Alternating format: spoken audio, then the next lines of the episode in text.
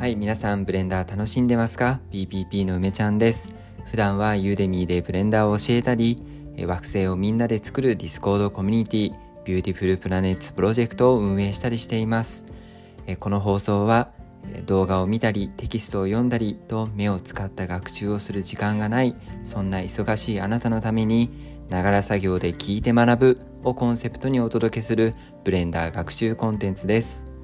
はいそれではですね本日もやっていこうと思います、えー、本日のねブレンダーのお話は、えー、前回ね電波の話っていうのをプリンシプル BSDF の設定欄ね、設定項目っていう解説の中でね、えまずはしていきましたんで、え今回はね、その、まあ、電波を使った時のライティングの話をちょっとね、残り、これね、話し忘れちゃったなと思ったんで、ね、それちょっと残り話していってですね。で、その後はサブサーフェイス、ね、サブサーフェイススキャッタリングとかってね、いうそういったね、えマテリアルのパラメーターっていうのについて話していこうかなと思います。えー、それではね、サクッとやっていきましょう。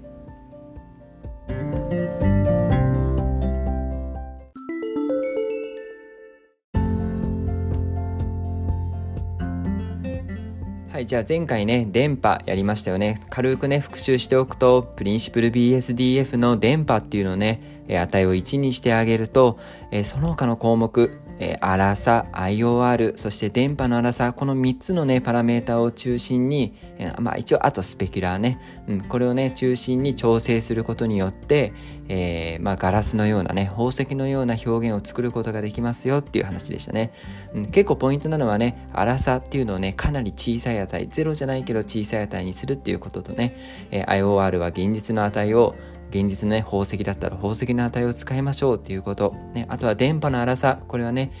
えー、進んでいく光がね、だんだん減衰するものをね、表現するから、よりリアルにね、えー、宝石とかを作りたい場合には少し設定しておくといいよっていう話でした。でね、前回これね、話が終わっていたんだけれども、えっとね、最後にね、ちょっとしたコツっていうのをね、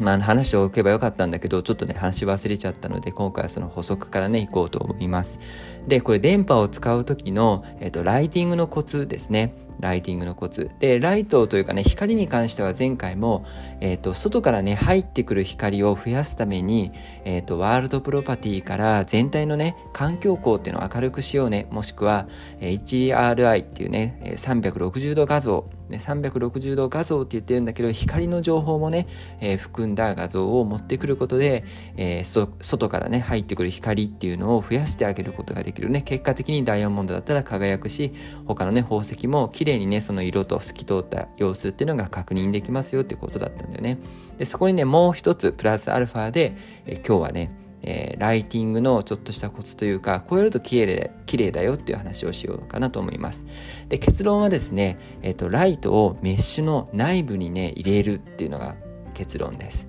ね、えっ、ー、と、ライトを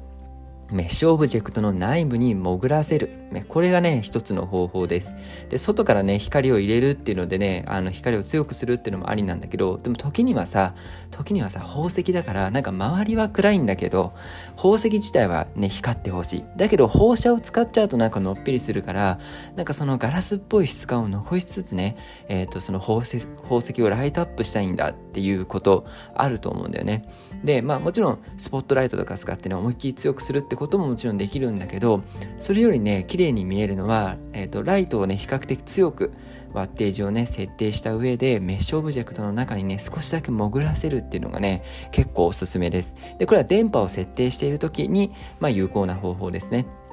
で、ライトがね、内部にあれば、えっ、ー、とね、この電波を設定しているときに、この内部から光が漏れるっていうね、表現ができるんですよ。だ実際のさ、宝石はそれでライトみたいに光ってるわけじゃないから、嘘なんだけれども、その、なんて言うんだろうな、暗闇の中で光る宝石みたいなのを作りたいときにはね、ライライトを内部にね、潜らせることで、えー、そのね、なんか明るい、こう、なんて言うんだろうな。あと、ちょっとね、例としてはあれかもしれないけどさ、あの、ハロウィンでさ、かぼちゃのさ、中にさ、あの、ライトとか、ろうそくを入れてさ、こうなんか、ほわっと明るくしてね、こう、強調するじゃないですか。目が光ったり、口の中に光ったりね。ああいう感じになるわけですよ。電波をね、設定した宝石とかも、中にね、なんか炎が灯ったようにね、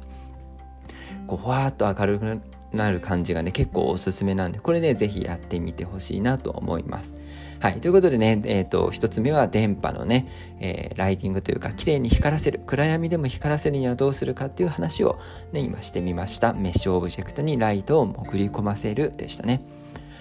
はい。で、じゃあ二つ目になります。で、今日はね、えー、まあ、伝播の法則だけじゃちょっとつまらないので、えーと、サブサーフェイススキャッタリングっていうね SSS とかってね、えー、言ったりもしますけどこれをねちょっと説明していこうかなと思いますでサブサーフェイスっていうのはね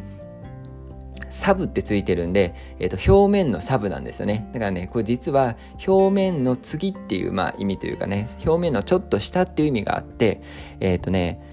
スキャッタリングっていうのは産卵っていう意味なんですよ。だから表面のちょっと下で、えー、と産卵するよっていう意味になります。で、これはね、もう本当に具体的な例でよく言われるのは人間の体、皮膚とかですよね。で、あの、天気のいい日にさ例えば太陽に向かって手をこうパーでさ差し伸べ差し伸べる突き出したらさ指の周りってこうなんか赤くとか赤いというか黄色いとかさちょっと指が透けるような感じで明るくなるじゃないですか。あれがねサブサーフェイススキャッタリングってやつなんですね。で要はどういうことかっていうと人間の体ってさ金属のように光沢はないですよね。皆さんそうですよね。で、光沢がないってことは何かっていうと、もちろん表面でね、光が散乱してるっていうことなんだけれども、で、その散乱する時にね、人間の体って有機物でできてるから、表面っていうのはね、完全に光が反射する綺麗な面じゃないんですよ。ね、もう拡大して拡大して拡大していけばさすごく複雑な、まあ、有機物の塊でね光が潜っていったりとか一部は反射したり散乱したりっていうことが、え起きていると。そうするとね体の内部にねちょっと下の方まで光が届くんだよね。で届いた結果いろいろ反射とか屈折繰り返して結果的に外に溢れ出てくる光っていうのがあります。もしくは少しね通過しながら横に漏れていく光っていうのがあります。それが手をね太陽の方に向く、ね、こうグッと伸ばした時にこの指の縁にがねこう赤っぽく黄色っぽく光るそのちょっと手が透けたように光るっていう、えー、と表現になるんですよね。そうなんでねこれで言うとあのよく人のね、えー、皮膚っていうのをサブサーフェイかもねサブサーフェイススキャッタリングの例として言うんだけど要はね有機物的なものね有機物的なものって言葉がちょっとあるかわかんないけど有機物なんだよね要は金属みたいなさえっ、ー、と金属結合とか言ってさあの原子がきれいに並んでいてねもう電子がその中をびっしりこういるようなそういうね構造だと綺麗に光っていうのは反射するんだけれどもあとはさガラスとかもまあそれはガラスはちょっとさあのアモルファスって言って完全な綺麗な組織じゃないんだけれども表面はね整っているんですよね比較的ね。でそういうまあガラスも若干有機物に近いようなまあ完全なね金属とは違うけどでそれに対してね例えば樹脂。樹脂っていうのはね例えばなんだろうな、うん、プラまあプラスチックですよねいろんなプラスチックあると思うあのさ白く濁ったやつ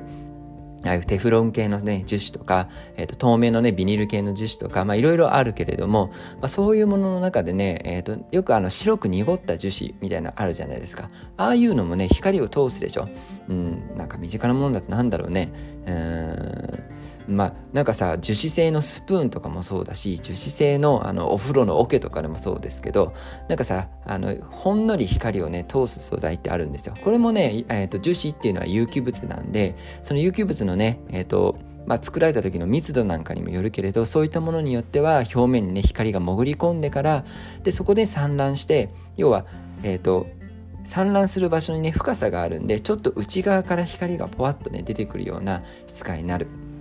ね、そういうのをね、表現するのにサブサーフェススキャッタリングっていうのを使うことができるんですね。はい。で、ちょっとね、ぐーっとブレンダーの話に戻すと、じゃあそれ設定項目ね、どこにあるのっていうと、プリンシプル BSDF の設定欄にありますよ。しかもね、これ、ベースカラーのすぐ下にあります。ね、サブサーフェイスっていうのと、サブサーフェイス範囲っていうのね、あとはサブサーフェイスのカラー、うん、カラーね、その、潜ってね、要はベースカラーとは少し下にね、えーと、もう一層色を持たせることができるんですよ。だからサブサーフェイスのカラーっていうのを決めて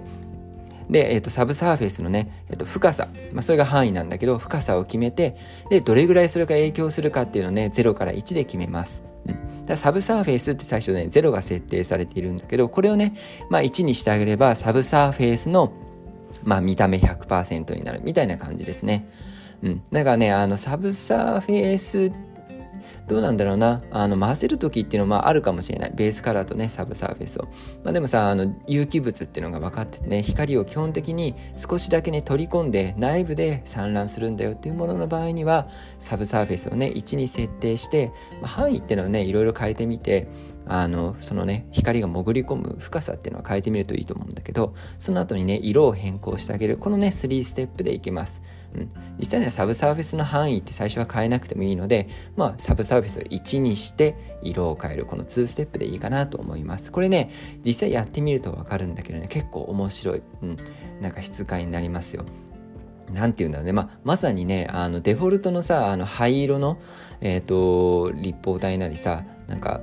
よくさモンキー使ってスダンのメッシュ使ってねやる人も多いけど、まあ、それにねあのサブサーフェス設定してみてください、うん、そうするとさベースカラーはデフォルトで白でしょ？でサブサーフェイスのベースカラーあサブサーフェイスのデフォルトカラーもね白なんですけどこれをねサブサーフェス1に設定するとちょっとねオレンジというかピンクみたいなねあの見た目になりますよ、うん。まあこれはもちろんいろんなね色に変えられるんでちょっとねこの質感っていうのはぜひね触ったことない人は、えー、明らかにね他の設定欄とはもう全く要素のね、えー、違う質感っていうのが作れてしかもね少し柔らかい感じになるのでおすすめです。やるときはねサイクルズのレンダーを使ってくださいね、サイクルズでやった方が、えーと、と綺麗にね見えてくれますよと。はいといった感じです。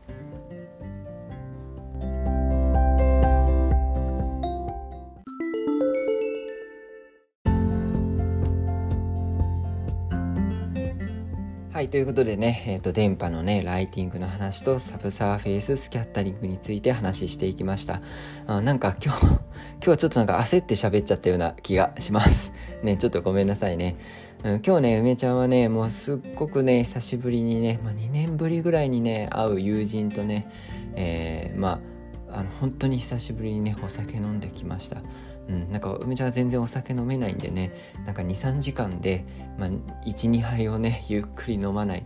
とねなんかあの全然ね楽しくなあの変に楽しくならないでねあの頭痛くなっちゃう感じなんでまあそんな感じのねお酒弱々人間なんですけどまあでも本当にねあのいろいろねこの期間っていうのは人と会えないね時期えー、続いていたんだけれどもまあ本当にねあのまあ気心知れたというかね仲のいい友達とねえー、久しぶりにそういう時間を過ごせてね、良かったなと思います。うん。でね、帰ってきてね、ちょっと時間があったんだけど、いろんなね、ことをね、やっていたらですね、まあ、ラジオを撮る時間がどんどんどんどん遅れてしまって、またね、今日も、なんか夜中1時ぐらいになっちゃいましたね。うん、なんかね、どうしたらいいんだろう。ラジオを撮るのはね、すっごく楽しくてね、やっていけるんだけど、まあ、とにかくとにかくね、時間はないんでね、もうのどうにかね、ぶっつけ本番でやっていくしかないかなっていう感じがしてます。まあ、ぶっつけね、本番と言いながらも、なんかもうね、ラジオを始めてからね、もう普段ね、あのー、時間さえあればね、今日はどんなこと話そうかなとか、あのー、いろんなね、ことをね、えー、ちょっとした時間にね、隙間時間に考えるようになっちゃいましたね。もう全然それは嫌じゃないんだけど、うん、今日はこれ話そうとかね。で次回はね、まあメタリックの話をまあちょろっとして、メタリックとね、違法性、ね、違法性とあと違法性の回転とかね、この辺話して、まあ置けばね、うん、あとはクリアコートとかスペキュラーとか話しておけば、B うん、プリンシプル BSDF は終わりなのかなという感じでね、次に進もうと思ってます。うんまあ、あと12回はプリンシプル BSDF の話していこうかな。うん、またね、あのー、あと今ね、これラジオのファーストシーズンってことで撮っているんだけど、まあもうすぐこれね、あのただたださ、ぶっつけ本番でやっているだけではあるんだけど、まあやった結果さ、もう学びっていうのは結構あるんだよね。ラジオ、こうやって行動を起こしてみるとさ、あ、この回は良かったな、なんで良かったんだろうとかさ、うん、今回はじゃあ焦ってるっていうね焦ってる時のまあじゃあ話題ってどういうものでねどういうところで、まあ、説明がうまくいかなかったのか、ね、あの何が焦りの原因なのかとかっていうのをさそれをさまあ頑張ろうっていうのもそうなんだけど頑張って喋ろうっていうのもそうなんだけどじゃあシステム的にとかね、うん、しかるべき最低限のね準備って何だろうとか、まあそういうね実験にすごくなってると思います。うん、なんでねまあ今ファーストシーズンっていうことでやってるけどうん、なんかこのプリンシプル BSDF とかね、セカンドシーズンでちょっとね、あのやり方をもうちょっとブラッシュアップした時にもね、えー、今回の説明、前回の説明よりよりね、いい説明ができたらいいなと思ってます。うん。まあね、日々ね、改善していくのは大事だよね。でね、まあ今日はそんな感じで、あの全然ブレンダーね、触らずっていう感じなんですけど、ラジオだけね、なんとか撮っていますっていう感じです。はい。でですね、今日はね、もうなんかね、毎日ね、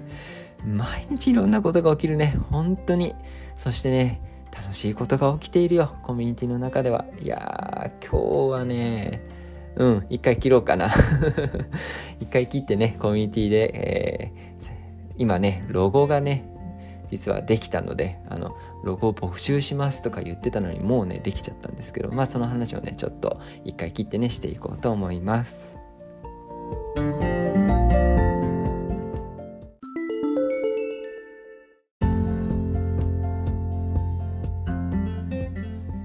はい、ということでね、えー、なんとですね、BPP、 Beautiful Planets Project の、えー、ロゴがね、もう 完成しました。いやー、すごい。なんかね、すごかったんだよ。そのね、できたこともね、すごいんだけどね、その、今回はね、主に3人の方にね、関わってもらったんですよ。で、最終的にはその中の1人のね、えっ、ー、と、方のデザインっていうのを採用したんだけれどもね、そのね、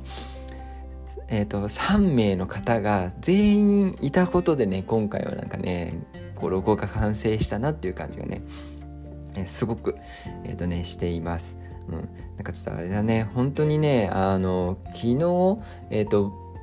ロゴをね、作りますって募集しますっていうのをね、え、ー、と言ったんですけどね、最初にね、ちょっと名前は一旦ね、控えておこうかなと思うんだけど、最初にね、あ、ちょっとやってみたいですねって言って、もうすごいスピードで一個で作ってくれた人がね、いたんですよね。うん、なんかこうちょっと許可も取ってないんでね、名前ちょっと一応控えておきますけど、うん、もうね、すぐ、も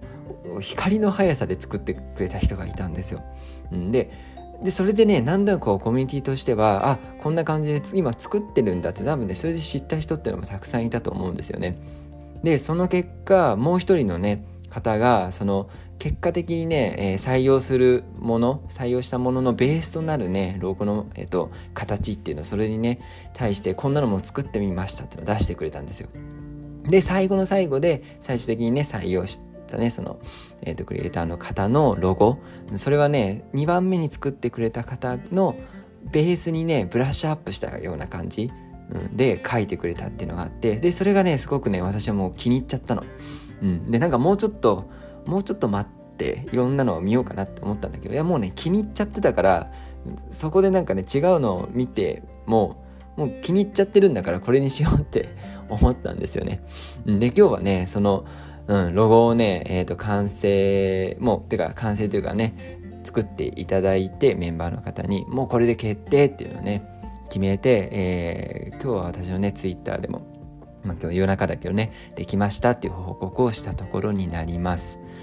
うん。でね、これはね、この、いや、もうほんとその3人の方のその、まずさ、すごいスピードで、これ、こういう感じですかねってやってね、くれる人っていうのは、もうめちゃくちゃありがとうなんですよね。これ、多分ね、それがなかったら、2つ目、3つ目っていうのはね、下手したら出てこなかったかもしれないと思ってて、やっぱね、一番最初に、まださ、誰もがさ、こう、様子を見てさ、どう、どんな感じなの？これは。誰、誰がどんな、どんなの作るの？みたいな、こう、みんなさ、様子を見てる中で、ポンって出せるっていうのは、すごく、やっぱね、勇気がいると思うんだよね。そん中でね出してくれたってのは本当に助けられました。であるしその後ね結果的に最終版になったね、えーと、ロゴを作ってくれた、まあ、実質2人の人が作ってくれたなっていう、まあ、私は感覚でいるんだけどそれもねすっごくね素敵でねなんかねその2人目のね方っていうのは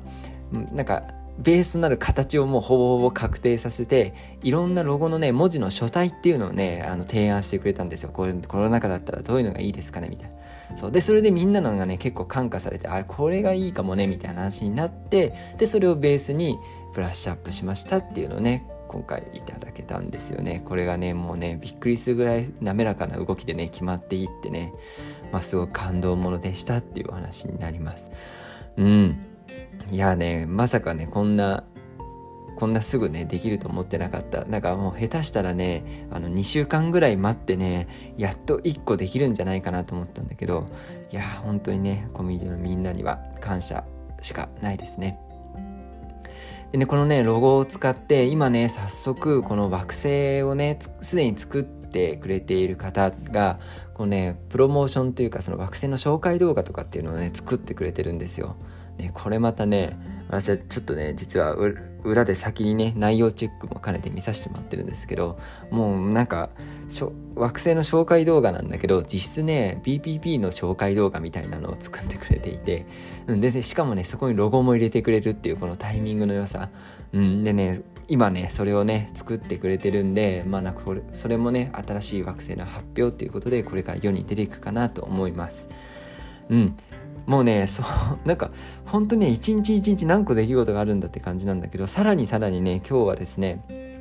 また新しいね惑星がエントリーしましたよ。ね、現在は惑星は全部でですね、えっ、ー、と何個だったっけなやん？7つ目 ?8 つ目？あ自分で分かんなくなっちゃった。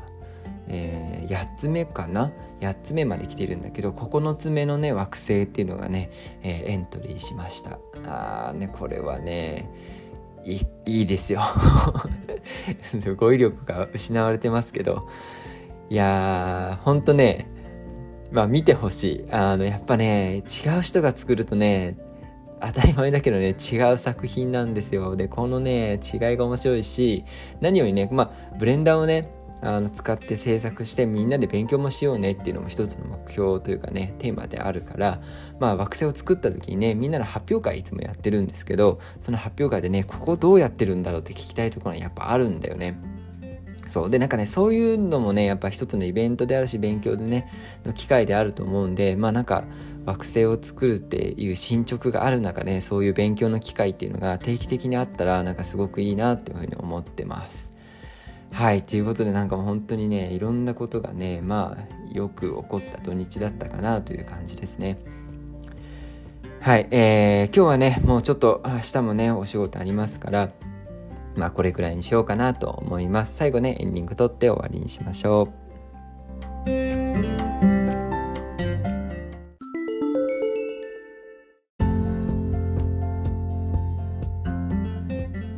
はい、ということでエンディングです。えー、いやね本当に、うん、なんかエンディングですって撮り始めたけど、うん、もうなんか全てを話し切った感じが出てしまいましたね。うん、今日まあ最後ねお知らせですね。あのこのねラジオは耳でね聞いてブレンダーをね学べるはずだっていうこう信じてる私がですねお送りする学習コンテンツでありですねまあそう言いながらもですね実は本当のえっと、尺の長さはねこの雑談というかコミュニティの運営のね状況を話すっていう方にね、えー、取られていたりしますでぜひねこれあの私はアンカーっていうね、えー、とアプリでこれを録音してるんだけどそれじゃあね Spotify でもね、えー、と配信をしてますでもしね Web ブラウザでね聞いてるよっていう人がいたら Spotify ねアプリダウンロードして、えーうん、使った方が多分バックグラウンドで流せるからいいと思います。うん。私もね、これラジオ配信するにあたりね、初めてあの登録してね、まあ、使ってるけど、まあ、なかなかね、いいなっていう感じで、いろんな音楽とか聴けるんですよね。うん、なんか結構おすすめなんで、アプリで聴くのがいいと思います。うん。あとはね、コミュニティの方では、こんな感じでね、日々ね、なんか、なんて言うんだろうね、もしかしたらどっかのさ、そういう会社でやるようなことをね、えー、みんなで力を合わせてやって、で自分たちでね、えー、外に向かって発信していくっていうそういうちょっとねまあ比較的アグレッシブなねコミュニティになってるかなと思います。うんでこのね惑星を作るっていうのは惑星を作ってねそれを、まあ、NFT をね発行してでその売り上げをねブレンダーに寄付していこうっていう活動もね一つの軸だったりするんでそういうのにね興味がある人あとはブレンダーを単純に勉強ねしたいなという人もしくはね、ブレンダーをみんなにね、えっ、ー、と、教えてあげたいな、ね、でき、自分がね、わかることだけでもね、シェアしたいなという方。で、ブレンダーだけじゃね、ないなっていうのがもう最近の感じなんだけど、ロゴもね、しっかりイラストレーターとかね、フォトショップとかね、AE とかね、うん、なんか動画編集とか、なんかいろんな人がね、本当にいます。あの、アバター作るのが上手い人とか、えー、VR 関係の人、ね、えー、もなんか本当仕事で言うと本当に多岐にわたってますね、うん、エンジニアの人もいるし、えー、3D プリンター大好きですっていうなんか人もいてねすごい面白いんですよなんかねそういったね、えー、なんか多種多彩なねコミュニティに所属したいねという方はねすごくおすすめだと思いますんで、えー、梅ちゃんのね、ツイッター、の、えー、なんだっけ、プロフィール欄からね、ぜひアクセスして、登録して、えー、一緒に楽しみましょうということで宣伝でした。はい。あ、宣伝って言ってますけどね、あの、コミュニティの参加は無料ですので、気軽に来てください。それではね、えー、皆さん、えー、これはきっとみんな朝聞くのかな、夜聞くのかな、えー、ね、明日も今日もしっかり頑張っていきましょう。そしてお疲れ様でした。皆さん、それではバイバーイ。またね。